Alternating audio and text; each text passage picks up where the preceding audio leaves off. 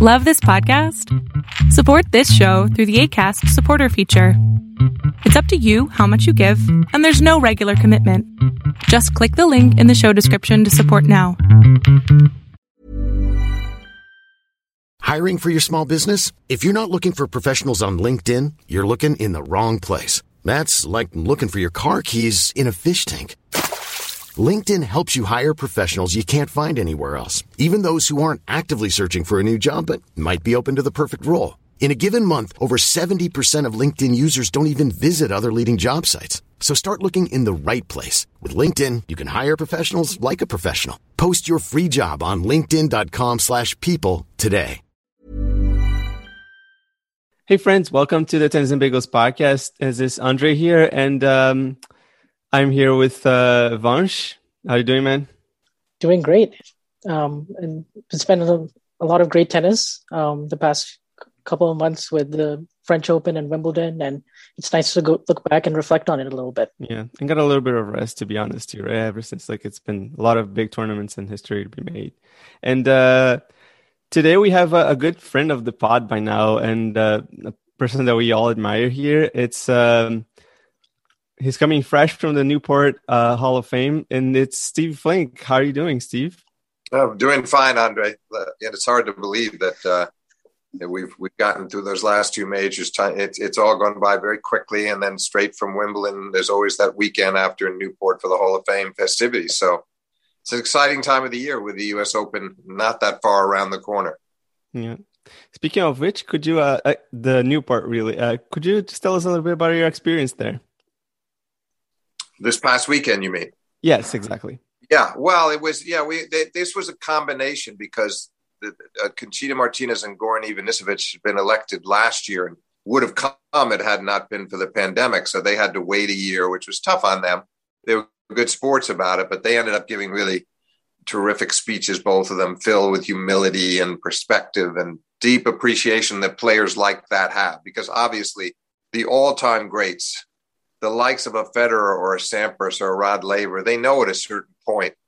Uh, it's not that they don't have great regard for the Hall of Fame; they do, but they know they're going to be in. It's it's it's it's it's inevitable. But players like Ivanisevic and Conchita Martinez do not know that, and you know they each got in there primarily by winning Wimbledon.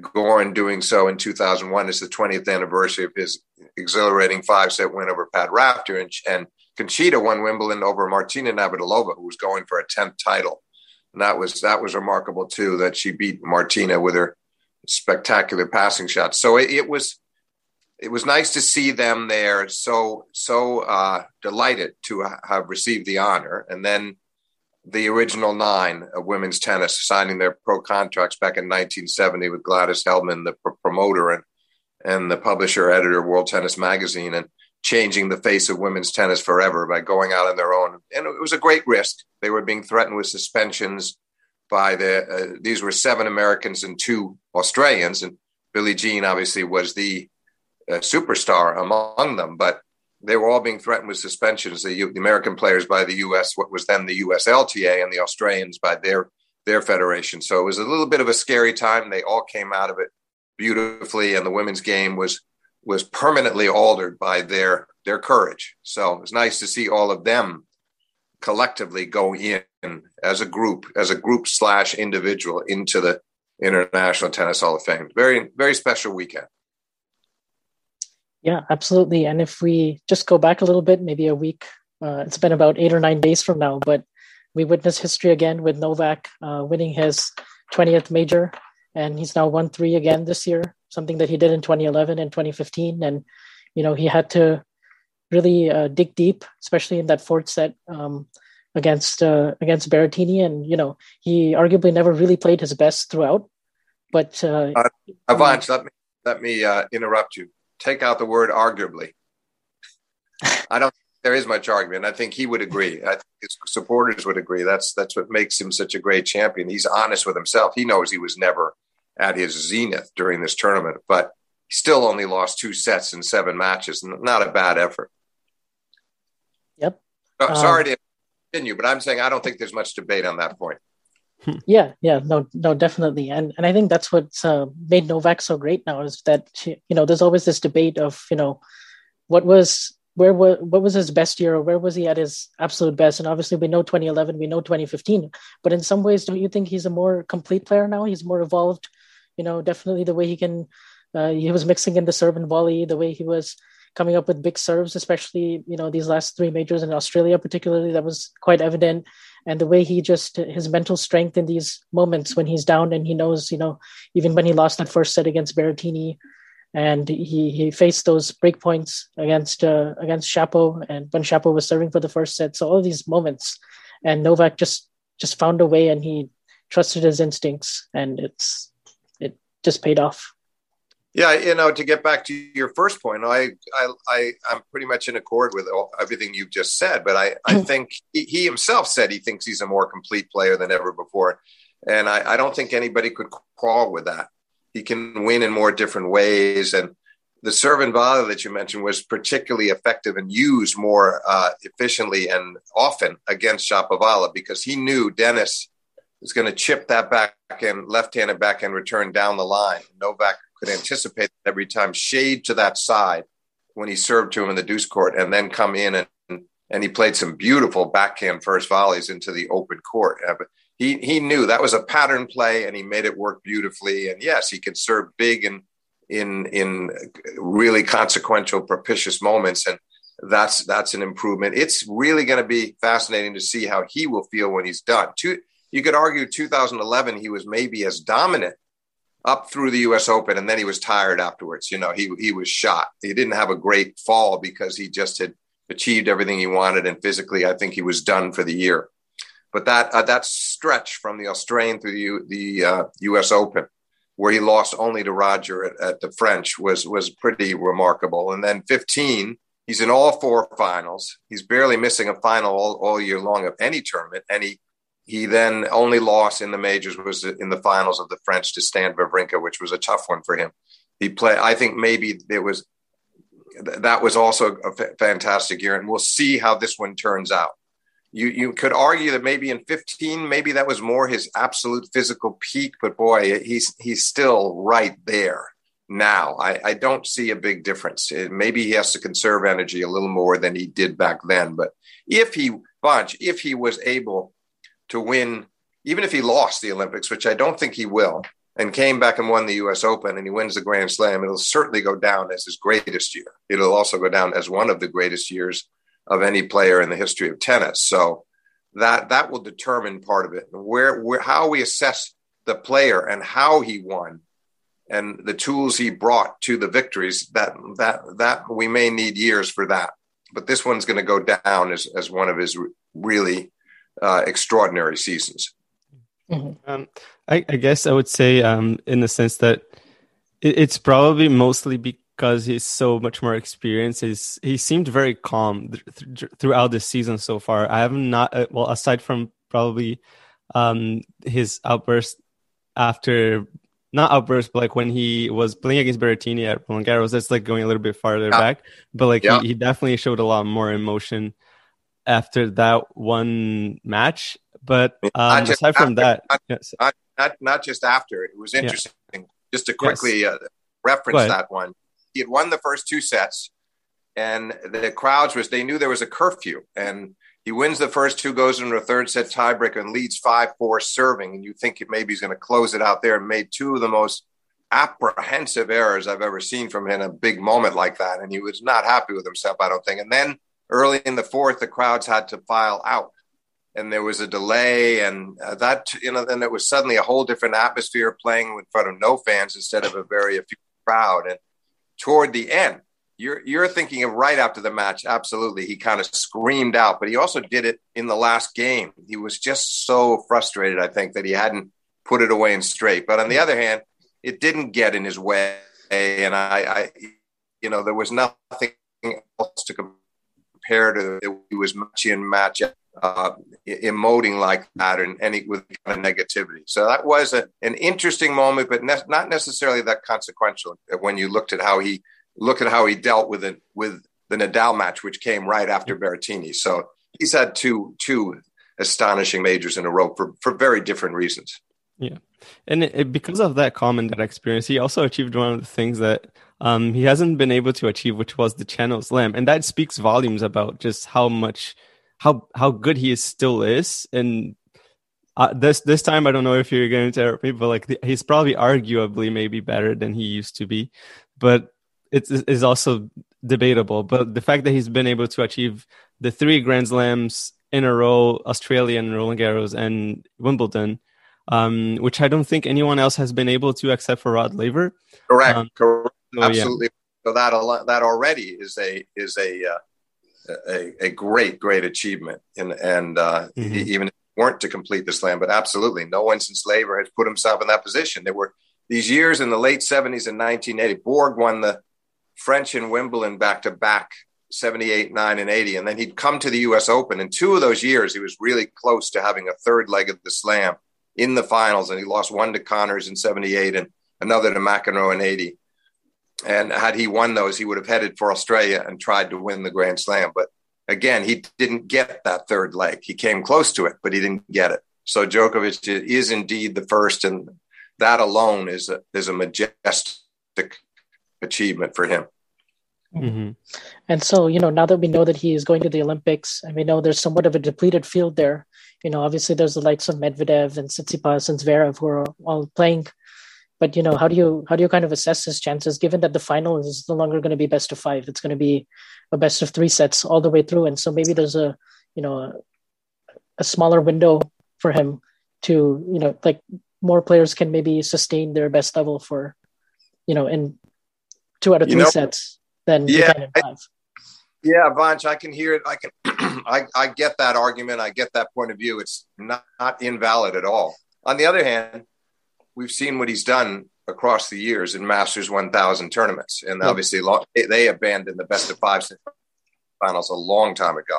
So you say to yourself, okay, he's shown, he knows. I mean, he, he knows it's a shorter format. He doesn't want. He's really even more intense and more concentrated in opening sets of best of three set matches, knowing that he does not want to go down a set and yep. have to win two in a row. And so, yes, it's you know you could say it maybe is not as quite as difficult an assignment for these guys to find a way to beat him in a best of three. But when he's this determined to win something, that's that's a different story altogether. This is not Novak Djokovic playing Dan Evans in in Monte Carlo and not not finding the spirit or the the drive or the you know the, the that endless well of determination to to get get come off the court a winner on a bad day.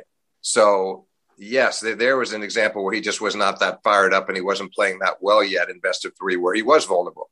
But I suspect you know in the Olympics he's going to start strong and, and probably end strong. And you you alluded to the field. There's no doubt. I mean, Berrettini's out of there now, and Rafa had already pulled out. Roger was always unlikely, and he pulled out. So it seems to me, Vansh, that the two biggest threats might be Tsitsipas and Medvedev, but we we can't know exactly what to expect expect from them right now. I mean, both of them have had some hard, difficult, some disappointing results lately. And Medvedev thought, had a good French, and then in the quarters he lost to Tsitsipas, who'd only beaten him once previously, and then he uh, he played well enough up to the quarters of Wimbledon, thought he had Hurkacz beaten. I think he thought he had him. He's two sets to one. They're on serve at three four in the fourth, and the match gets stopped. And they move into center the next day. He loses in five.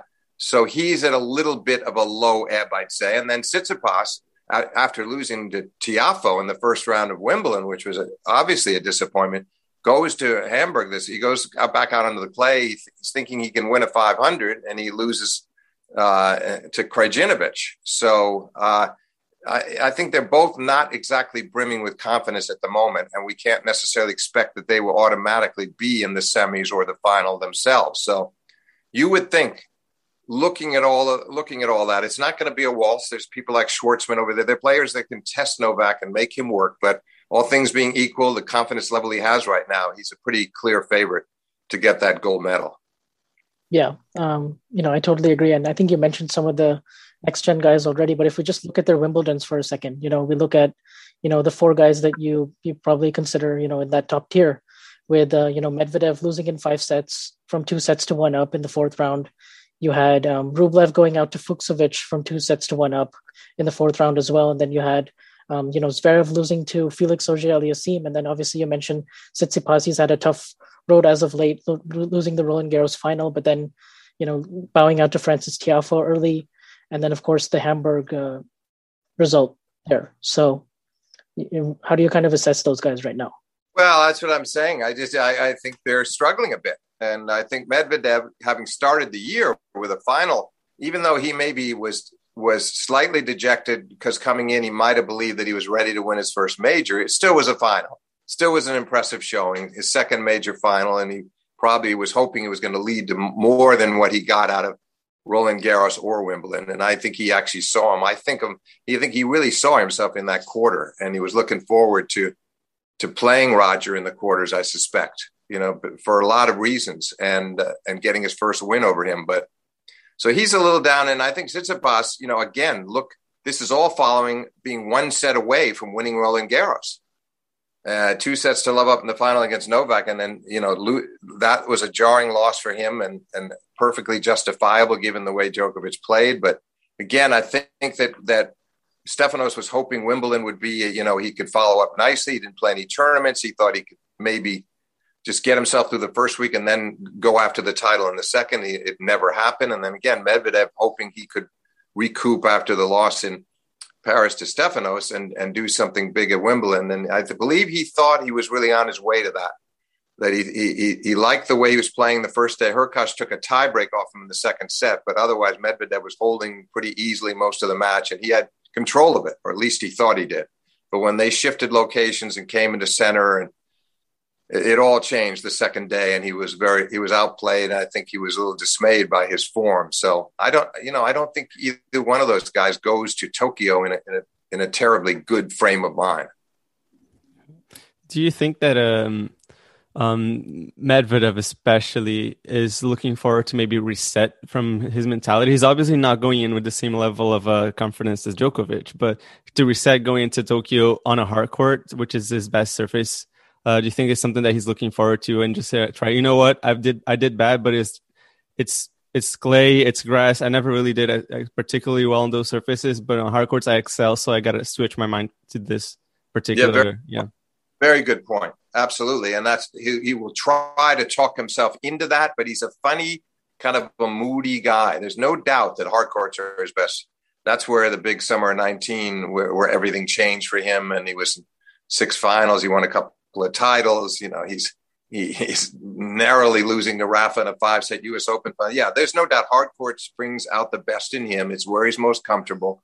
It's where he knows what he can do. But I I think he's trying to prove something to himself again right now because you still are you're still a little bit uh, depressed by those types of performances, even if the, even, even if those surfaces have not been your best in the past. But absolutely, the goal will be to reset. Whether he can, we'll we'll find out. And the thing that's going to be tough about the Olympics is, you know, I'm assuming he's going to jump right out there on the hard. And you know that that again sometimes it can take you a week or two even if you're medvedev to find your form when you're ch- changing surfaces again. And uh, that's what he's going to be faced with. Be, be interesting but no doubt he's saying to himself what you just said about him. This is where i change things. This is where i reset. I'm on the hard courts i'm going to get rolling again. We'll, we'll see if he can. Mm-hmm. And then if we um, talk about uh, Matteo Berrettini for a second. He got to the final of Wimbledon. He he won Queens. Um, he had a you know very good run, um, and you know he his game kind of reminds me a little bit of Milos Raonic. The way he serves, the way he's uh, you know explosive with the forehand and hides the backhand, but has a really nice slice, which does a lot of damage uh, on grass. And you know he was you know in some ways he was helped out a little bit by the draw, not having to go through. Uh, you know, Roger and Zverev lost earlier, so that kind of opened the door for him a little bit. But you know, what did you make of his performance against Novak? Obviously, he took that first set after being down five two, and you know he made a he, he made a decent match out of it. Had a small window in the fourth set and a couple break back points uh, in the third set. But uh, you think you know he gave a pretty good account of himself, and do you think he'll win Wimbledon someday? I think he might. I think he might. I'm not convinced that he will. I, I, I again, I think he might win a couple of majors along the way, and that wouldn't surprise me. But it's it's hard to gauge. He's going to be up against a lot of tough competition from the likes of Zverev and Tsitsipas and Dominic Thiem and all the all the rest. It's going you know he's going to still have his work cut out for him, but I did think he did a very nice job because there were high expectations, winning queens, a lot of talk about him, a lot of people feeling like okay, they looked at that half of the draw and they looked at him, they looked at Zverev, they looked at Roger. There were all prospects for all three potentially to be in the final against Novak. Uh, I did think he got a break, Vansh, by not playing Zverev. I, I do believe that you know Zverev had beaten him in that final in Madrid on the clay, and I'm not wouldn't have been automatic by any means, but I still would have kind of liked uh, Sasha's chances if they had met. But look, he, he took advantage of it. Good for him. You know, he still earned his way to the final without any question. And then, as you said, uh, that comeback in the first set of the final was pretty crucial for him because that match could have turned into a very one-sided affair because Novak had started nervously and he'd, he'd been served a couple of doubles in his first game and got out of it from break point down, had another double in the third game of the match, but, you know, managed to kind of get those holds despite being tense. And then he went on a pretty good roll all the way up to 5-2 and they had an eight deuce game. And, and Novak had a set point in that game. And if he had put him away 6-2, I think it would have been really hard for Berrettini to ever get his bearings. And Novak would also have started to swing more freely, swing freely the way he actually did the first four games of the second set to go up four love. But except he would have been piling it on from up a set instead of trying to work his way back into the match. So, but still, good performance from Berrettini. But I thought just to comment a little bit on that final, I thought those first four games of the second set probably settled the whole match. I mean, it was that it was really it, Berrettini had 40-15 on his serve in the first game of the second set, and Novak came back to break him, and that was critical. And then he rolled on to 4-11, even though he he let one of the breaks get away from him uh, when the first time he served for the set. And even though he had Berrettini at love 40 when Berrettini served at 3 5, Novak did a very good job to serve out the set at love at 5 4. And I, you felt at that point that he, it was going to be pretty hard to stop him, and it was. But, you know, it still was just the one break in the third. And as you said, break back points. That was 3 2 in the third. And Novak uh, did a good job to attack both times, you know, on the break points. He got into the net and Berrettini couldn't make the passing shots, and and uh, I thought it was very wise of Novak to apply the pressure.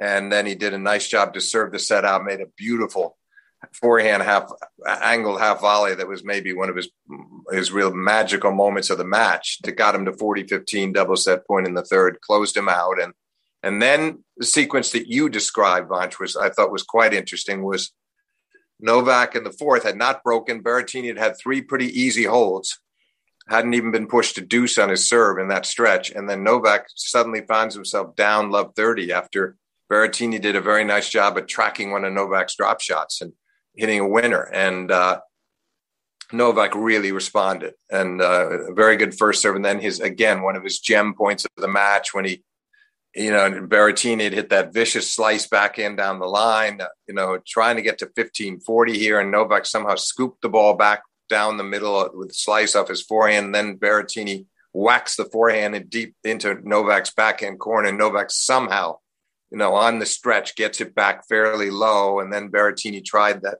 forehand drop, and Novak came all the way out of his backhand corner to cover it and, and somehow get the ball by Berrettini for, for a winner. So I, I think that was, you know, I think that hole was crucial. And I thought from then, after he got the hold, he really played well the rest of the match the rest of the match was was really some of his best tennis once he got to three all. Yeah. You know, that was critical that he held for three all, but then he kind of opened up his wings and he played a great cross court forehand winner in the three all game that got him to break point and led to a double fall from Berrettini. And then he holds and then he breaks him again for the match. So listen, I think Berrettini was overmatched in a sense and outplayed for sure, but to get it to have stolen the first set the way he did was very was still impressive. He showed a lot of poise. He outplayed Novak in the tiebreak, and uh, but but there was never you never kind of you never really felt that Djokovic was going to lose that match. At least I didn't. And and once he got off to the quick start in the second, there was just really no stopping him. Mm-hmm. Yeah, just uh, something to go back on that. You referenced that amazing point by Djokovic to you know get that that uh, that flick pass that he hit when Berrettini went for that uh, drop shot after that you know amazing inside out forehand that Djokovic somehow got back. I felt like that was one of those points where that drop shot would have been good enough against you know 98% of the players, but against sure. Djokovic, I think it just you know he would have been better off maybe just smoking that forehand in the corner. Yeah, you're right. Except the trouble is the ball was fairly low and fairly sh- and short. It was it would have been kind of difficult to control for Berrettini, and he was already surprised that Novak had gotten it back at all. You know, yeah. and so you, are kind of reacting. Your, your, instincts are to just to try the other shot. I don't think it would have been easy for him to try to hit a winner off off that ball. And Novak had already left him dumbfounded by getting the la- first to get that vicious slice back. You know, that was a very hard slice that Berrettini hit down the line. And again, very few players would have found a way to get that back as Novak did, and then to, to race over to his backhand corner and get to the rocket forehand of Berrettini's pretty good work. And that, of course, was the the emotional high moment for Djokovic, who kind of raised his arms to the crowd. That's when I think he thought, you know what, that that is it. I've had enough of this. I'm going to close this out. You could you could sense that it, it was an enormous confidence boost for him, and it, it helped carry him right through the the last winning actually the last four games of the match. I think he felt pretty pretty tense really the whole way through this Wimbledon. And I think he he kind of felt that pressure. You know, maybe maybe it's just me, but I don't think he ever really opened up his shoulders and started swinging freely after the ball. You know, I, I saw moments in the third set against Shapovalov, and you know, like you said, the last four moment, four games of the match when he really knew he had Berrettini um, there. But apart from that, he was really, you know, at a sort of a C plus to a B level, really throughout. Yeah.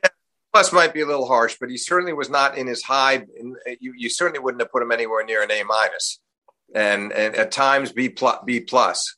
But of course, the draw was very good and he just didn't want to. All he was trying to do was be efficient. I against all those guys through the quarters. You know, like for instance, I think we might have seen him play a more inspired match against uh, Rublev than he did against Fucsovics because he might have been a little bit more scared of Rublev's power.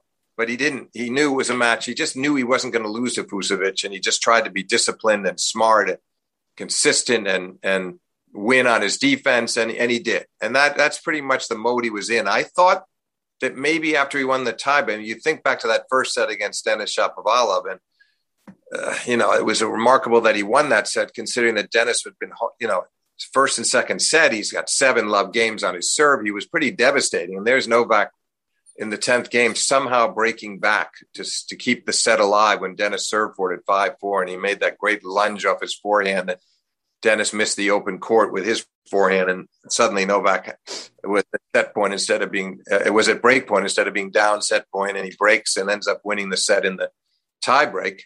And I thought maybe after that, I thought, okay, it was such a tense first set. But the problem was he was constantly having to scramble, you know, coming back from love 40 and 15 40 in the second set. And it was a it was a little bit of a strain and a struggle to get through his own service games because Denis is was just missing so little for him. I thought. I thought he was far less streaky than I've seen him in a lot of other matches, including uh, the match against Khachanov, and mm. that got him to the semis. I mean, uh, there was it was a much streakier performance. So it was hard for Novak because he was under so much pressure from the the uh, aggressive shot making from the left-handed opponent that he had, and then. As you say, the third set he did open up a bit, and with some luck, it wouldn't have been a seven-five set in the third it would have been maybe six three, six four at least because he was having chances to break, and Denis was the one more uh, saved himself a little. Denis hung in the third very well before Novak finally got the break at five all. Yeah, listen, it's it's very hard to, to get this stuff out of your mind. It'll be fascinating to see how he handles the pressure in New York. Is he able to relax a little bit more on the hard courts? It may be that he can, given you know the truer bounce and the sort of your, your more as as great as the grass is at Wimbledon, you still see how brown it gets around the baseline, in behind the baseline and just in front of the baseline. So balls that are hit deep down the middle can take very irregular bounces, and you could see the frustration with Djokovic a few times when he got those bad bounces. So I feel like maybe the conditions in New York might suit him, and maybe he feels like he got the the hardest part behind him. Granted, he hasn't sealed the slam yet, but maybe he'll come into New York feeling a little differently and saying to himself, you know what, you know, I'm going to really, I'm going for this. I am going to swing freely. I am going to hit out. And uh, I'm, I'm not going to rely quite as much on my defense. This, this is going to be more of a blend of offense and defense. So I have a feeling that's going to be more, we'll find out. And some of it will be the draw and how well guys play against him. But I think we may see him play. My sense is that this could be the best of the four majors for him of the year. If he comes in physically fresh enough that we mm-hmm. might see because even in Australia, you know, he had the injury and the, which led to a five setter with Taylor Fritz. And then, you know, then it was hard work. He had to take care of Raonic in four. He had to take care of Zverev in four. That won the semi in straight and then the final in straight. So he did peak toward the end, especially in the final against Medvedev. But that was a hard tournament. And then we know the two escapes in, in Roland Garros when two sets to love down. So I just feel like that they, that he could well give one of his you know one of his peak performances of his career in New York. It's a sense I get from him now. I think one of my one of my tells for Djokovic when he's when you know that he's somewhat not not playing his best or feeling the pressure is that his forehand starts to get really strange. His movement is really not quite as clean as it can be. Um, and he tends to drop it like a little bit more spinny, shorter, a little bit higher he was definitely making sure he was not missing in those matches in, in at right. Wimbledon until right. In a few moments where he really just said like, okay, no, I, I gotta hit a winner, otherwise I'm actually going to drop a serve or maybe drop a set. So, um, but going back to um, the Olympics a little bit, do you think that um, winning the Olympics, uh, do you think it's going to mount the pressure on Djokovic in New York because he has a chance for a career Golden Slam, or is it just going to be neutral or not at all? I, I think you know there's an, uh, there's there's an immense amount of pressure on him. It's an interesting point you're making. I just feel like comes to New York. Okay, let's say he lost in the Olympics. Okay, then the Golden Slam dream is over. But he's st- you're still going for the Grand Slam. So and there's still real pressure, and you don't want want to let it elude your grasp. And then if he has won the Olympics, I think you know he's going to feel very proud that he's got three majors and a gold, and try he'll now try to make it the Golden Slam. And I so I, I think either way he comes in with a certain burden, but also knowing it's a it's it's literally a golden opportunity. So I just I I either way I think he knows that everybody's going to be paying attention to him. He's also going to the other element in New York that we can't know for sure, but we can we can be pretty sure is that the crowds who are never with him it seems. He, there may be some Serbian fans who come in and maybe he'll have a block there that helps, but they tend to be, you know, they, they the crowds have never really given him his due at, at, any of these majors. And now that he's even a more commanding favorite, the, the underdog crowds will be out in mass, I think, at times. And he'll have to he'll have to try and stay as composed as we saw him at Wimbledon, which was remarkable. Did a great job at Wimbledon. But I think the crowd – the atmospherics may be a little different in New York, and they may get a little bit more uh, over the top, the crowds, in cheering his errors and cheering on his opponent's winners. And he's going to have to let that roll off him and also try to find ways to bring the crowd back around to him, you know, raising his arms after sort of like what he did, Vansh, after that big point that, that you and I both love so much at Wimbledon at 2 3 in the fourth there against Berrettini. And get his, throw his arms up and kind of implore them. And sometimes that can be very effective in taking a crowd that's been against him or been neutral or what, and and suddenly making that forcing them to appreciate him a bit more. But don't you think, Vansh, that the that it, don't you sense the crowds are going? I don't some say antagonistically against him, but I think they're they're they're certainly going to be. I think a lot of them are going to prefer the idea of somebody stopping the slam rather than Novak winning the slam. Yeah, I think New York courts, New York crowds traditionally have have always been that way. I mean, if we look at you know just the past few like examples I can think of, you know, you know, you're right about the Djokovic. Uh, in Djokovic's case specifically, that's been happening since 2008 when he played Andy Roddick.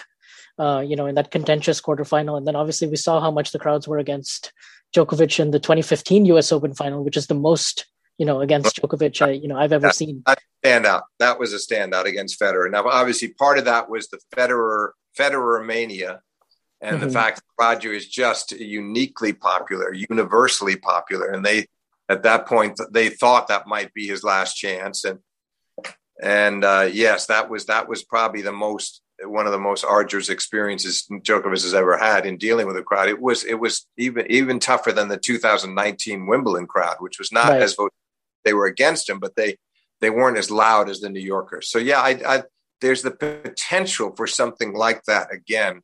And he's got to prepare himself for it psychologically. I think he's very good at dealing that when he's made up his mind that he's not going to lose his cool.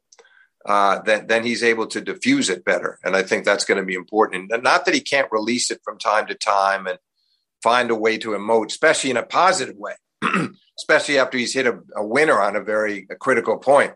Just spur himself on and try to get the crowd to to uh, be more supportive in the process. But I think that his his comportment, his demeanor, his temperament, it will be all on the line in New York. That's what makes this so interesting. And he's going to want it badly, so he's going to be high strung. But I do think the new, I do believe there is a, a level of mature.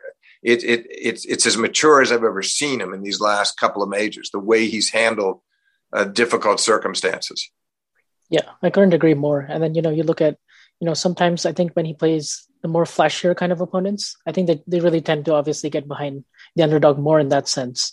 Um, and so, you know, I guess if we talk a little bit about some of the other players who did really well at Wimbledon, and there's four that come to my mind, which is, you know, obviously Shapovalov. He's been on a great run since basically Geneva now. He's done well in the grass season, and he, you know, he played quite nicely against Andy Murray and Bautista Agut. Obviously, an up and down, uh, you know, tense match against Khachanov, but uh, you know, how do you feel about him? You know, going forward, and he's now number ten in the world. Yeah, about Denis. Yeah, about Denis. and then you can you can talk a little bit about Felix as well, since they're yeah yeah yeah. I mean, it, it, it's it's interesting. I've I've I think like a lot of people that have followed them both, there have been times when you felt like, okay, long term Felix is going to be the greater player. He's more better all around player. He volleys better. He he's he's more complete in some ways. But then you watch Denis in command like he was against Novak and, and so spectacular off the ground. It's pretty de- devastatingly potent shots off both wings. So I, I think their their their traje- trajectories are going to be quite similar. I think they're both headed for the top five, and and they'll both get there in the not too distant future. Denis took a big step. He was definitely you saw him. You both saw him, Andre and Vansh, leaving the court in tears, and yeah story is well documented now that Djokovic consoled him a bit in the locker room and told him how, you know, uh, which I think was a very decent, fundamentally decent thing to do. And uh, he's, I'm more encouraged about him than I've been in a long time. I felt in the past that he's he's beaten himself too much, and people could say that he did to a degree against Novak, but that you're playing the best player in the world and maybe the best of all time, and it's understandable. You're on the center court, and you know you're not going to get that many opportunities. So when you don't serve out the first set, you're going to be a little upset with yourself. And you know there were moments in the tiebreak. Same thing the last two sets, but I think he came away from this Wimbledon having been in the semis. That's a breakthrough major for him. So I feel like it'll be it'll be interesting to see him in the hard court tournaments leading up to New York and see if he can avoid a kind of a uh, subpar performance in the early rounds and where he gets picked off by somebody that really shouldn't beat him. Mm-hmm. And I'm I'm hoping that's not this time around that doesn't happen. Felix is making I think steady progress. He did a really good job. You know, he lost to Berrettini, but uh, you know, and he, he dealt with Nick. That was a difficult situation. Glad he got through it. It was important that he that he got uh, and you know on the heels of Halle and beating Roger. I feel like it's it's not spectacular progress, but it's steady, and feel like he's not rushing himself, and but that he is getting better, progressively better, uh, year by month by month, year by year. I'm kind of encouraged. I really feel like, and I feel like the, the competition between these two guys is a very healthy one, mm-hmm. with a you know the bragging rights, whatever you want to call it. But I think they're going to each. I, I, I like. I, I'm I'm I'm encouraged about them both, and I, as I say, I don't think it'll be long before they both reside in the top five uh, together. Yeah. And come back, coming back a bit to the U.S. Open. and Now that we're talking about other players, um, who do you think would would be probably the biggest threat for Novak Djokovic, aside from the obvious crowd of New York, but like player wise, would be the biggest threat to Djokovic? And also, who do you think would be the the crowd would be mostly um, for in this U.S. Open in particular? Um, I don't know. We don't know yet if Federer is going to play, but he's probably his chances are much lower than they used to be. But uh, maybe Nadal right. is going to be a bigger one. Yeah, I listen, it's I can't single out one guy. Obviously, Nadal on experience. On the other hand, it's been an eternity since he's beaten Novak on a surface other than clay.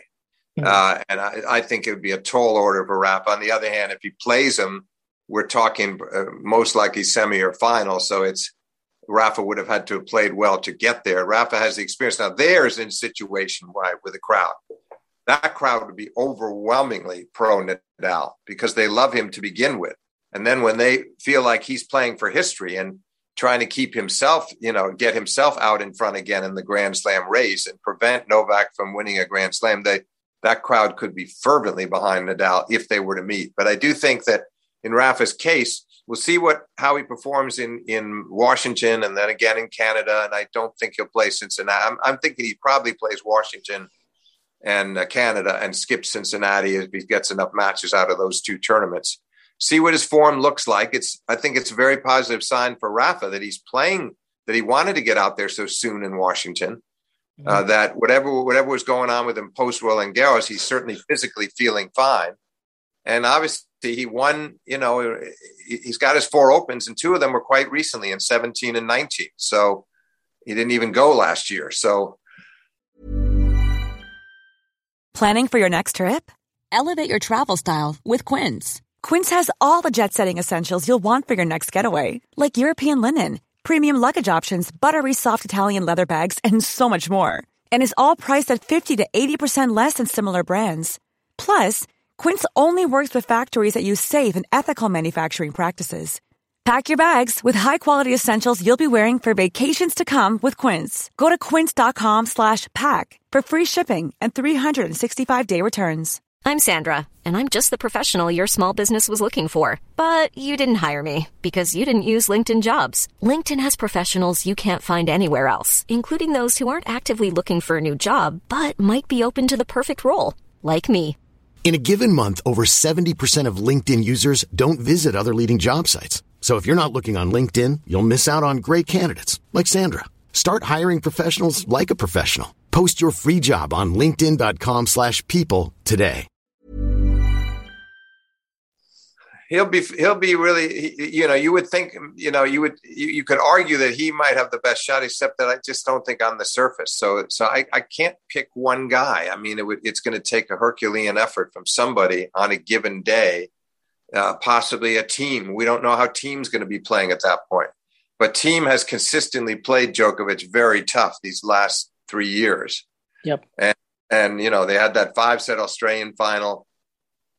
You know, and and back in early twenty, and he's you know he's beaten him twice at the year end championships and indoors, which is very impressive because Novak is great indoors. So Thiem Thiem might if Thiem was in form maybe he would be one of the tougher ones uh, for Novak to beat although I'd still go with Novak. But I don't think there's a clear do either one of you see a clear candidate as the number one threat to Novak Djokovic?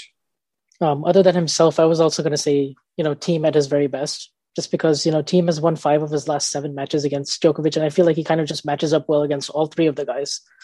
Um, you know yeah yeah.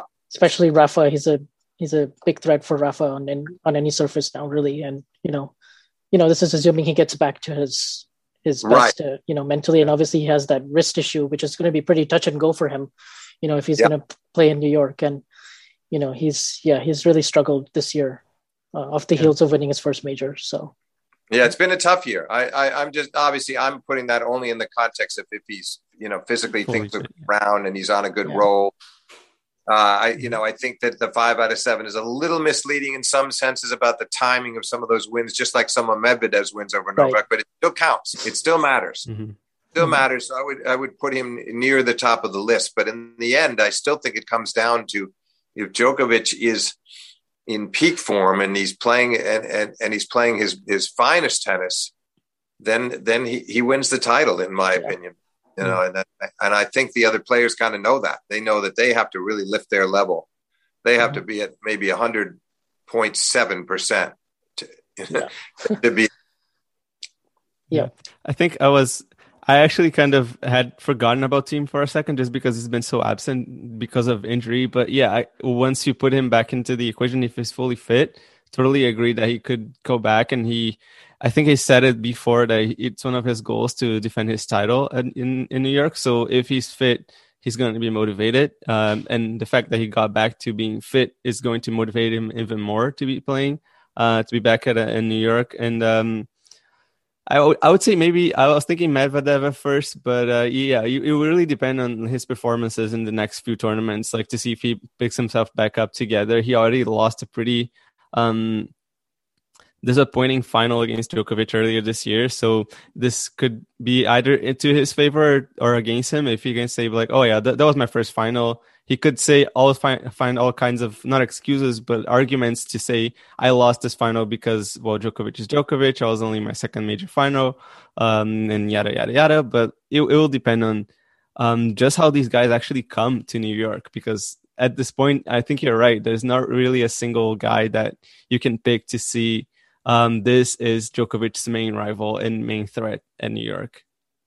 Yeah, absolutely. Now Medvedev will be interesting. Again, he yeah he needs some good results along the way, whether it's the Olympics, whether it's whether it's Canada, Cincinnati, whatever it might be. He needs something encouraging. He probably needs a, title somewhere in there to, to get the true self belief back. And then Dominic needs something as well. And thing the thing that makes it tough on Dominic is that he's he is the defending champion. Yes, that works for and against you, and uh, he, he he's maybe feels a certain amount of pressure to try to defend, and he knows he just hasn't been mentally hasn't been himself all year, and so he's he's looking to re rekindle that strength of his. So it, it, it's going to be very interesting to see again all those guys because we've already talked about Tsitsipas and we've talked about Tsitsipas and and uh, and lumped them together, and then you see Thiem trying to re- regain his form, and so it it, it it it will partially depend on who shows well between now and and Flushing Meadows.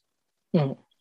Yeah, um, a, a, matchup that I would really like to see, or a player I'd really like to do well and win some matches at least first, would be Sebastian Korda because he's done really well, you know, as of late and he's probably our best. Not probably, I think he is our best, you know, American prospect out of all the young guys. Do you have any doubt about that? No. No, none whatsoever. And I don't think it was discouraging, despite the 13 service breaks in the fifth set with Khachanov and losing your serve seven times. Not something you're terribly proud of, but I think he was proud of the effort, the tournament that he had, knocking off a few seeds, nearly beating Khachanov. First Wimbledon, you're just turning 21 the day you lose to him. Yeah. Uh, he's he's had a very very encouraging season all around. He's got a good head on his shoulders, and he really has a very an excellent all around game. All the top players have to be in form to beat him because he, he doesn't really beat himself. The forehand can go off a little bit. There are times when you see him go through a few bad patches of his forehand, but it doesn't last because then he starts measuring it again, and he, and and suddenly you know he's he finds the range. The backhand is almost perfect, good serve, good temperament. So yeah, oh, I think I think by the end of the year, Vansh, I actually I expect him to be at least in the top 25, maybe top 20 by then, because I think he's going to have some very good tournaments on the hard courts over the summer. He could have a very good US Open. And then you have those events in the fall to only add weight to his record. So he's definitely one to look at closely. Yeah. I think a lot of those guys, you know, you know, born after 2000, I think you know a lot of them actually do have a, you know quite a bit of potential. I think you know one stroke that might be holding some of them back could be the serve you know just getting some more power on it some better direction at times on the first serve. We see that a little bit with Jannik Sinner who's regressed a little bit because you know i don't think he's serving as well as he needs to for example or i agree. I agree about i agree about Sinner's serve. I also think his forehand is still very shaky at big moments. Mm-hmm. he, he, he needs to shore that up some. And he's had kind of a disappointing stretch since Miami in the finals. And I, I, it's kind of time for him to pull himself together too, because he's too good not to. And uh, again, he'll be one to watch, but you know, in the in the hard court tournaments leading up to New York to see if he can kind of regain his his self conviction. Mm-hmm. There's also Hubert Hurkacz who went on a six match losing streak and then made it all the way to the semis and you know two nice wins um, here in the against Federer and then before against Medvedev. Um, yeah. But I was very, uh, in some ways, a little disappointed how he played a few games in the in the semis. He was pretty, he was pretty tight, and then he he did. It was a nice effort to win that third set, but um, you know, hopefully we'll see him in another semi again. Yeah, wins the third set and then immediately loses serve to start the fourth, which I found t- told me he just didn't really believe it. Yes. I agree. I mean, he lost 10, 11 games in a row, you know, from the middle of the first set up until one love down in the third, he couldn't win a game. And I guess that was actually 11 because he was 3 2 up with a chance to break. And so, yeah, that, that shouldn't happen to a guy who has as big a game as he does. That just should never happen on a grass court. He made it too easy for Berrettini. But you're right to come off a six match losing streak, having previously won Miami, and then get back into this territory again and beat a couple of players like that and handle Roger, even if it's an injured Roger. I mean, it, it, it was it was very impressive to me. I was also thought he had a lot, showed a lot of poise against Medvedev because yes, Medvedev got he, he kind of exposed his his frustrations again. You could see he was a little disgusted with himself as the fifth set progressed, but still, it took a lot for for um, this guy to go out and take that four set and and and push it into five, and then and then get the win. And and I, I give Hurkacz very high marks on that. And then it was important too that he didn't let the crowd get worked up in the third set, and it wasn't the essential Roger to be losing six love. But on the other hand, Hurkacz did his job. He he just quieted the crowd almost completely by pulling away in the third. Yeah. Yeah, totally. I mean, it was impressive to me because he was volleying really well and he was following his shots into the net and playing aggressive in big moments against uh, Medvedev, especially the, on the second day. And you know, it was it was a good effort by him. But I guess now we got to talk about Roger. So, you sure, know, lead the, this, lead. you know, obviously we know you know, coming in, you know, I, I think you and I uh, both predicted actually he would get to the quarters, and so it was a good effort by him to get there. Um, but certainly the manner of the defeat and going out the way he he did in that third set, you know, like you said, a bagel, which is only the fifth bagel he's ever had in a 24 year career, which is insane. But yeah. uh, you know, especially, and I didn't really, you know, I was still processing it, it at the time. But now that we know, you know, that he's pulled out of the Olympics, and he said he had another setback, you know, during the grass season. I mean, how does that does that change the way you look at that third set, or how, how would you, you know, a little, assess it? It, it does a little bit, Vansh. It maybe explains it a little bit. On the other hand, he was very vague about when when the injury occurred. To say grass court season was that Halle? Was it first round of Wimbledon against Mannarino? Yeah. Was it in the in the uh, Cam Norrie match? We we don't really know, and and so uh, that would it would help for context but it still was a bad sign, even if he was hurting a bit, because he already was had been very open about his disappointment in himself, how disconcerted he was with the Felix match in Halle, the third set, not the right. first, how he got down 4 11 the third, lost at 6 2. It was very tame effort.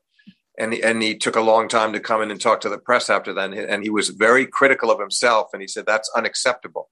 I wonder if he thought it was acceptable. And I don't mean this cynically at all. I'm being very straightforward, but did he privately think it was acceptable to lose a six love set to Hurkacz to, to close out his Wimbledon? You know, how, how did he feel about that? And what, how did he explain that to himself? Even if the knee was somewhat burdensome at that point, to not be able to hold serve two, three, maybe four times in that third set is, is surprising. So I think it's going to be very hard for him because he's saying later in the summer. So what if he came back and I don't know, Canada or Cincinnati, and you know, uh, uh and does he trust that he could get through, say, two hard court tournaments leading to New York, up to New York, and then anything like seven matches in New York? I don't think he really believes it, and so I, I, I'm I'm pretty concerned about where where this is headed, because it, it's been stopping and starting all season long. There's been disruption for him ever since he came back after having had two knee surgeries last year. So I just think it's going to be a, a very uh, a very revealing period to see how it, how the knee holds up, how he reacts to it, and what he's willing to accept, what he's willing to tolerate in terms of performances and just pain in the knee. Period. Yeah. So he certainly won't come in anywhere near as well prepared for the Open as as he would have liked if he had having to pull away again now and not go to the Olympics and not even really having announced precisely when the hard court return would be. So I think his fans must be deeply concerned with good reason. I mean, it's been a very tough year for him, you know, with with the way the schedule's played out, and obviously with the knee never really coming round to 100% the way he hoped it would. Yeah, I thought it was quite. Um, I thought there was quite a sign earlier in the year when he played um, Doha, and then yeah. you know he played those two matches, and then you yeah. know, I was expecting him to play Dubai afterwards, and then you know he took a mm. long two month yeah. break, and that was such a telltale for me that it's still not right. That, that there's, yeah. you know, and then maybe... and then another telltale was the, the withdrawal from the French. Right. You know, get three matches in, you should be happy that you're playing and trying to stay alive and see what you can do against Berrettini and And I don't think it was the fear of Berrettini. I think it was fear of his knee and, and what he was going to do to it and how it might keep him out of Wimbledon. So he might have already been feeling a little bit there, minor mm-hmm. pain. Mm-hmm. And then, of course, you know, yeah. So the, the, those Doha, but then what happened with Paris and then the disappointing showing against Felix and Halle, and then the, the Wimbledon where he had a pretty kind draw. Again, we'll never know what would happen in the fifth set there with Mannarino, but that match was not over. Mm. I think he was playing better. I had the feeling he was going to win it, but who's to say what could have happened if they played that fifth set out? And he had not looked that good. And to me, he hadn't looked that good until he started to turn the corner in the fourth. And we we couldn't know that he was going to sustain that form in a fifth set in the first round. So he, he yeah. could have ended up even losing first round. He took full advantage of it. Played pretty well in his next three matches, but again, it didn't end well. So I yeah. just think uh, there's a, must be a lot of soul searching going on. And I, all I can say, Vansh and, and Andre, is that I hope the people around Federer are just honest with him. And I know he's honest with himself, but he needs to hear frank talk from them, not, not putting him down, not, not, not criticism that's not constructive, but where they're really looking at this realistically. Cause I don't, I don't want, I wouldn't want to see him play 2022 in this fashion. I wouldn't mm-hmm. want to see the pattern continue, stop, start, uh, injured again, back in uh, uh, six weeks later, another third round loss, you know, back again, you know, a quarterfinal here, a semifinal there. That's not him. Yeah. And those are not his standards. Yeah, yeah especially exactly. because his his ranking would drop quite a bit after yeah. this week. So right. he he would definitely be dropping. You'd be talking like low thirties if he keeps dropping out and coming back and losing early in tournaments. So at some point he, he might start even like starting to face Nadal first round of Madrid if he decides to play. It, it, it's a possibility yeah. if he keeps dropping. Uh, and I, I I like your point, like in, when you when you said that he may not may starting to have doubts in his mind about like his actual form, like his his real form, and whether he can actually go back to a playing uh, level that is acceptable to his caliber of player to to to what he actually wants to do. Because Federer is not the kind of player who wants to just he says he love he loves playing tennis. Of course he does but he he also likes winning. Otherwise he wouldn't have won as much as he he, he did.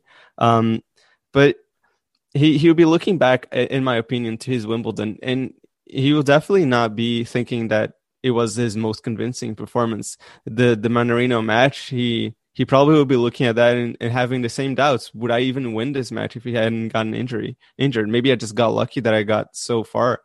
And about the Hurkacz match, I I imagine that um, after the second set that he could not um, he could not win that that tiebreaker. I feel like his he he was just completely hopeless that he would come back and, and win another three sets of that. He he probably just had had yeah. not a single ounce of a belief in him. Yeah, I think you're right. The question I have is was that because he just physically didn't think he was up to three more sets or mentally he was down? Uh, because mm-hmm. normally he would still compete. He would still say, I'm going to make this guy beat me. I'm going to win this set. I'm going to make him tense. I'm going to take this set and I'm going to get, you know, I'm going to continue into the fourth. And there would have been a certain, you know, uh, defiance, a certain you know uh, spark that would have been lit, where he would have said, you know, this this is not how I'm going out. This is not going to happen. And we didn't see that. And I, I have to believe that, especially given the statement that he was not, the knee was not feeling great at that stage. So he was afraid. I think a part of him may have been afraid that, you know, with an all out effort, he was going to do real damage, serious damage to the knee, and he better get off the court. I mean, I don't mean that he tanked because he did not. I didn't but where psychologically that was where he was. Yeah, I, I, think you hit it there with the last part because I was also, you know, just yeah, really curious. Totally was it, was it, was it really the knee, or was it so much the mental letdown? Because he said after the Felix thing that that's never going to happen again. You know, I'm not right, never going to. Right.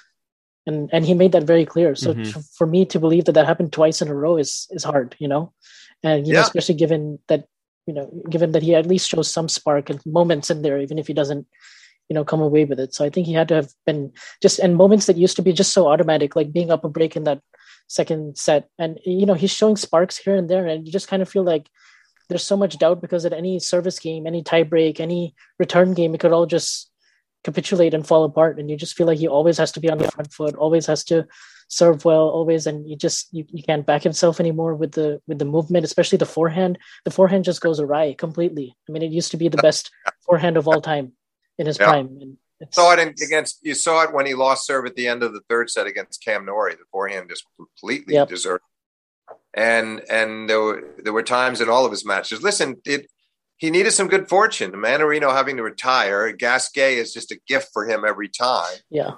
You know, and then he, Cam Norrie played a nice match, although I didn't think Cam Norrie played great for two sets. I think Cam only played well the last two sets and then and and really made a go of it and could almost have pushed it to five. And then I didn't think Sonego played well either. By the way, you know the no Sonego was way too anxious, and and then of course you know he came back up to the break and. He, yeah, he was he, he was not very professional. He was he was overexcited about the opportunity. I thought so. Yeah, that was a and Roger can sense that in an opponent. He took advantage of all those things, but obviously then he stepped into another league not that, you know, I mean, in terms of Hurkacz being a, a, total pro who knew what he could do on the day, who'd come off a big win over Medvedev. So it, it caught up with Roger because everything had really kind of gone his way until then. But it was another tournament. Once he got to the quarters, it was just a different tournament. Yeah, I mean, and we're we're seeing the end of you know, I mean, I don't want to say the end, but we're seeing certainly the twilight years of of uh, you know an era with Serena and Roger, and you could throw Andy Murray in there as well. I mean, it's uh, you know, yeah. You alluded to Andy earlier against Shapovalov. Yes, it was a nice performance, but it was also indicative that Andy is just not the same Andy Murray that we saw winning Wimbledon twice and winning two gold medals and winning the 2012 U.S. Open. This is not that guy, and it's commendable that he wants to even try. But I don't think this is leading to a good place for him either, and he, he he'll he'll realize that. It, it, I don't I don't think he'll be he'll know that he, he he felt that he had to give it a go, but but the handwriting is on the wall right now. Hmm. Yeah, I mean, there's so much hype now for the U.S. Open. You know, I I just I can't think of any other really major in recent history that's been this this captivating with all all the big three on 20 majors and you know with Novak and the Golden Slam and career Grand Slam on the line. It's it should be really exciting yeah. next few months. I mean, especially yeah. the U.S. Open because it's the last I mean, right now the US Open is the last Grand Slam of the year, so not only it's the only opportunity that people have to take the Grand Slam in the cal- the calendar Grand Slam, but there's so much more on the line now. Like, I mean, it's it's it's just going to be a really really interesting Grand Slam in my opinion. Probably like we've never in my generation we've never seen. No, you're right. Well, uh, uh, and in my uh, from from from my standpoint, rarely seen. As I say, when Borg came to New York 78 through 80, there was excitement because he won the first two. And Australia was at the end of the year. So you thought he might be heading for something like this. But then, of course, he didn't get through New York and, and he lost two finals in those three years. And that was that. But this is really, this is remarkable because, you know, it's somebody that has been, as Vansh alluded to earlier, already had two years where he won the three slams in 2011, 2015. And now here he is coming to New York with the first three and the other thing that's interesting about it from his standpoint is we've seen him play eight finals in New York and lose five of them. That's that's mm-hmm. really surprising given given jo- uh, Djokovic's hard court greatness, and it is his best surface. And you can say that Australia maybe has suited him better, and he's had a lot of night matches in Australia, which also he likes.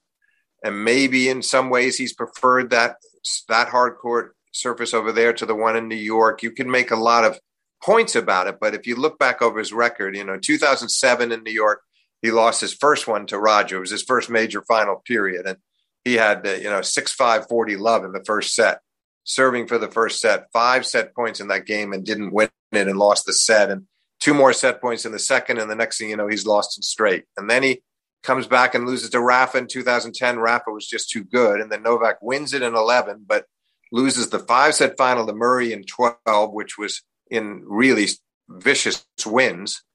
And then he loses to Rafa again in 13. He gets the title back in 15, but Stan Wawrinka upsets him in 16. So, you know, you, you wouldn't, I would say he, he should have probably won at least two or three of the finals that he has lost. And obviously, he did get a, another crown back in 18 over Delpo. And then he's had some bad luck the last couple of years that we know with in injury and having to retire against Wawrinka, and then the freak incident incident with the lineswoman last year that caused his disqualification. So you could look at it two ways. It's been kind of a jinx town in some ways, but he's still someone who's won it three times. He's still been in the eight finals, and it's still his best surface. And maybe he's overdue. In my mind, he is overdue. To ha- to be at peak efficiency in New York for the Open when he needs it the most. How do you guys feel about that? You expecting him to peak or not? Yeah, I mean, like you said, I think there's more more factors just thrown in New York, obviously with the with the pressure, but also like you said, the heat and the wind and you know things like that. Maybe he'll have to deal with the conditions a little bit more, uh, you know, than he would in, in Australia, where he just it suits him down to the ground. But um, like you said, yeah, I think a lot of those finals, you know, definitely should have won at least two of those, um, especially. Now, of course, Vansh. Just a quick interjection. We we have to keep in mind that like that incredibly windy day against Murray in twelve, and it was pretty windy against Rafa in thirteen, but Again, right. the, the, roof wasn't built yet. So mm-hmm. now, since the roof came in, even when it's not in use, having sat in that stadium so many times, it's it's you don't get anything like the amount of wind that you're used to in there. Right. It's so it's only a question of mugginess. Sometimes it can be very muggy, a little oppressive at times, even when it's not necessarily that hot a day. So you deal with that, but mm-hmm. you're not dealing with the winds, which he tends to dislike. So yeah, you won't have to deal with those conditions. But anyway, finish your point. Sorry. Yeah, no, and then and another thing that came to my mind is like that match against Fucsovics in the first round in 2018. Yeah, you know, conditions like that, just on a really really hot day. Yeah, uh, humid day, like you know. And then I'm just curious to see how the court speed will be because you know last year obviously and it was in Cincy, New York, and it was a little bit faster on the outer courts, and you know, you know, definitely a little bit of a different, quicker, slicker surface than in previous years, and so, you know, I think that could play a factor, but he's so comfortable on all the hard courts on on any surface that he can play in anywhere. He's so complete. So yeah, exactly. And you uh, know, if the courts are a little faster, you know, it, it could be reminiscent reminiscent of Australia, where he takes advantage of, especially on his serve and serves 123, 125. You know, service winners, aces, quicker service games. That that's possible too with quicker courts. He can he can use his serve even more effectively. So it'll be it'll be very interesting. But I do think that, the, that there, there's no doubt the anticipation will be greater than it's been for any U.S. Open in a long, long time, and the fact that we have this historical moment upon us with a player of mm-hmm. Djokovic stature going for that Grand Slam, and by the way, potentially with Rod Laver. Uh, if, if Djokovic were to be in the final, I'd be very surprised if Rod Laver, someone at the tournament, didn't convince Rod to fly in to, to be there in the event that, that Djokovic won the Grand Slam. Yeah, I think in in my opinion, if he's going to peak. Um, just one comment before before that is that it's interesting when we think of Djokovic as a three-time winner in, in, in New York, and because of his resume, it's such an aberration that he's on so few of those in there. Um, but it's it's still it's still a good record that if we if we stop comparing to other tournaments, especially Australia, where he's just completely dominated, yeah. it's still in, in, in mostly in his favor, especially considering the the rest of the field right now. As we now say that there's not really one guy that is the main rival for Djokovic. Um, pretty much in any surface, really, aside maybe from Nadal on, clay. Um, yeah. yeah. But um, I think if if he's going to peak, I would I would I would I would pick him to pick, to peak like he did mostly in Wimbledon, where he just kind of has moments in which he knows that he can do something so that he applies the pressure points when he can uh, choke opponents. Like, you know, and he, and he gets to that point where he knows that he can be better, that he can apply the pressure more. Um, so, for example, when he gets to um, be serving up, uh, be uh, returning at um, well, he's serving at four five, and then he gets to like a five all point. He probably is going to apply more pressure, and at at that point, and that's when I think we will see more of like a peak Novak at, at during uh during the U.S. Open. I'm not expecting him to cruise through uh the the whole tournament, but I'm I'm thinking he's probably going to um be winning a lot of sets at seven five and um six fours. I'm not expecting too many of like six one, six ones, and six loves. Um, no, you could. Yeah, that, yeah, that'll depend a lot on on the strength. You know, just how tough is his drawing. You're right. True, yeah. But yeah. my my point that those are all very valid points. Mine is that I look at something like the Medvedev match in Australia, and he's up a hmm. break early, and Medvedev gets it back, and then they go to five all, and Novak wins the set seven five, and then he played two nearly perfect sets the rest yeah. of the way. Had he had he finished off Berrettini six two in the first set of the Wimbledon final, I think that could have well been two four and three. So I'm looking for some performances like that in New York. I, I think the potential is there, even if there's a seven five set in the mix yeah. but where he wins in straight and plays very confidently from pretty much from beginning to end. And getting back to Vansh's point, and one that Djokovic uses about himself when he talks about his tennis a lot, is swinging freely.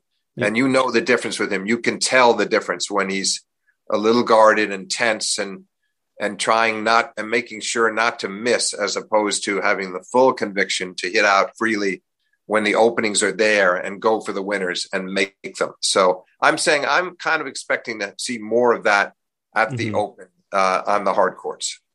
Yep. Yeah, I, I I would tend to agree actually. Like especially if he's in a position that, as you said, like when he gets to a position like he he could have been against Berrettini. I think that he's going to be swinging maybe even more freely because he can sense the moment coming, and he he wants it so badly that he's probably going to feel um determination like no one like no one else on tour right now can feel. So I can I can definitely expect that for sure. Yeah. Plus that listen, as great as he is, he knows this opportunity is almost surely going to never come his way again. I mean, he can't just say to himself, well, if I don't get the slam this year, I'll just go right back to work in 2022 and I'll get the first three again and come back. You don't really expect to be in that position again uh, next year, even though he may well win, you know, two or three majors next year. He doesn't expect to to have quite this kind of an opportunity. And therefore, that is something he needs to turn into a positive in his favor, that he's going to take full advantage of it and that history's on his side and that he's created this opening and now he's going to cement it. Mm-hmm. Yeah.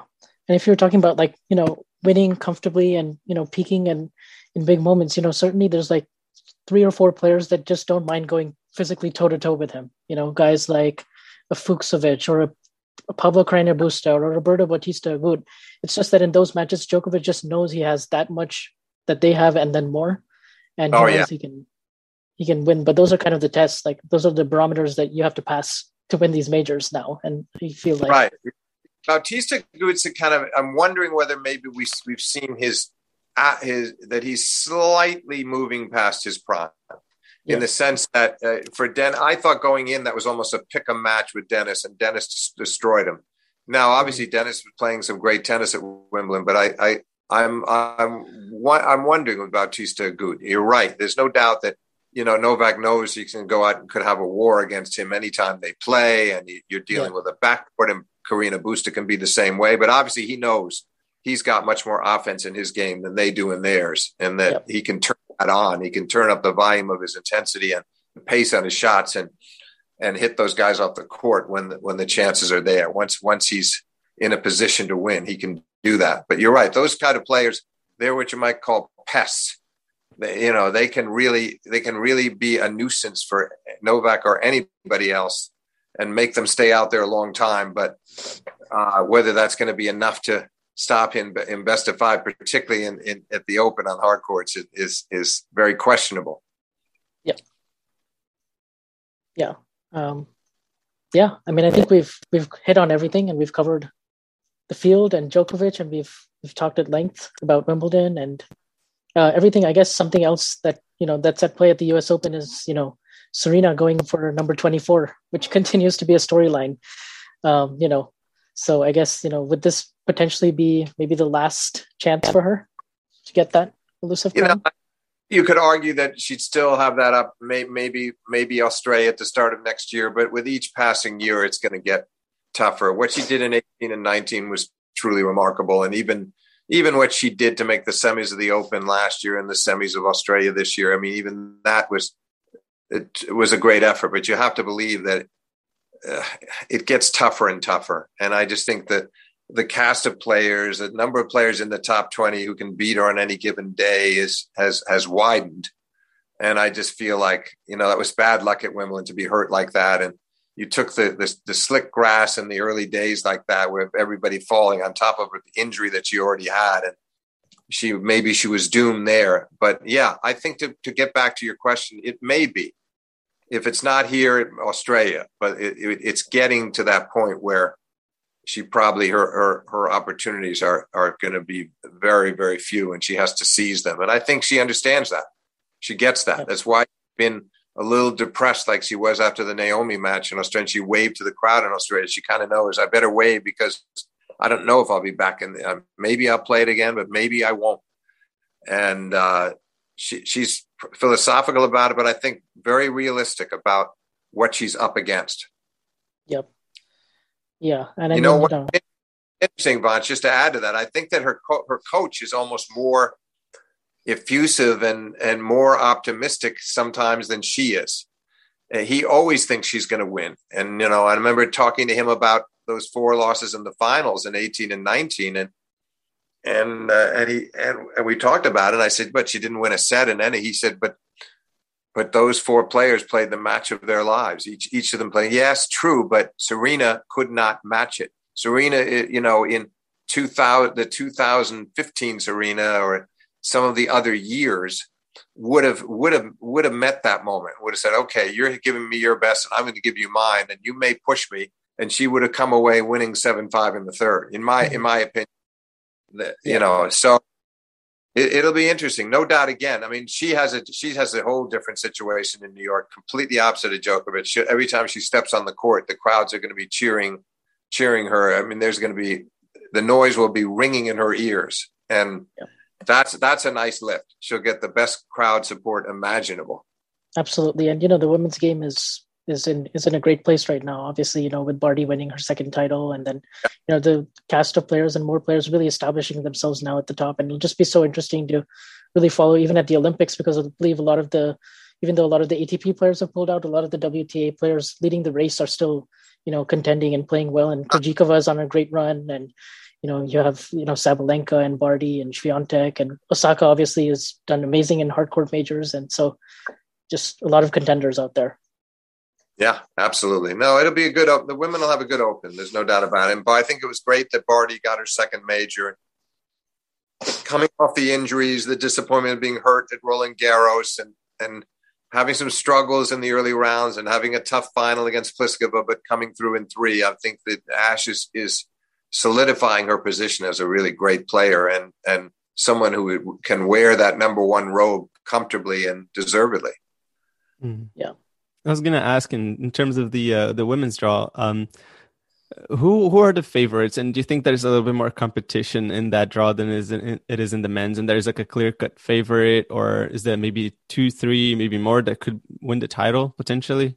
No, more. I think it's going to be like Wimbledon. We're gonna we're not going to know much even at this when we get down to the 16s of the quarters, and that's I'm not knocking anybody. There were these are all first rate players, but I don't think that it's going to be that obvious. I think, no, I think there'll be at least six to 10 that could win the mm-hmm. tournament. When we see the draw, we could easily find anywhere between six and 10 players to make the case and go through their draws and present the scenarios w- which would lead them to victory. And that mm-hmm. makes it intriguing. But I, I would like to see more of this continuity and some repetition here. And that's why I was happy about Barty you know, you see new players emerge and you see Pliskova kind of re-emerge after being in the finals of the US Open in 2016 and back in another final. That's nice. But I, I think we need some repeat winners. And we got that with Barty following up on the French that she won a few years ago. So I kind of hope something like that unfolds in New York, whether it's Ash again or whether it's somebody else that uh, we, so that we get some kind of order at the top, some some sense that that, that the, the leading players in women's tennis can do it over and over again. For Naomi's going to be going all, all full force after her woe, after what happened to her with Roland Garros and not playing Wimbledon. She may be even more determined to come back and defend her U.S. Open crown. And if she's playing well over the summer, see what she does in the Olympics and see what she does in the other hard court events. She could well, she may well be the favorite if she's playing well. I think it's encouraging though that you have you know players winning their first major and then you have them at least getting to the quarters and round of 16 right away. I think that's the encouraging thing is that yeah. now you have Coco Gauff who's been to the fourth round of every major besides the US Open and now she's coming back to a major where you know there was so much hype and Coco Mania in 2019 and now you know to to go back to kind of those memories again and then you have you know, Krejcikova following it up with a fourth round here, and then yeah. you have Swiatek, the only player who has made the fourth round of all three of the majors in the women's yeah. field. So, well, Swiatek is she's she's very reliable because she's got such great ball control and a good return, a good head on her shoulders. I, I like her consistency, and I don't think that's ever going to change. Coco, I hope is healthy for New York. Yeah. Uh, pull out of the Olympics is too bad, but maybe there's time that she's got to be feeling, you know, obviously with the heat in New York, the heat and the hard court, she's got to be at 100% physically. And I hope she will be when the time comes. Yeah.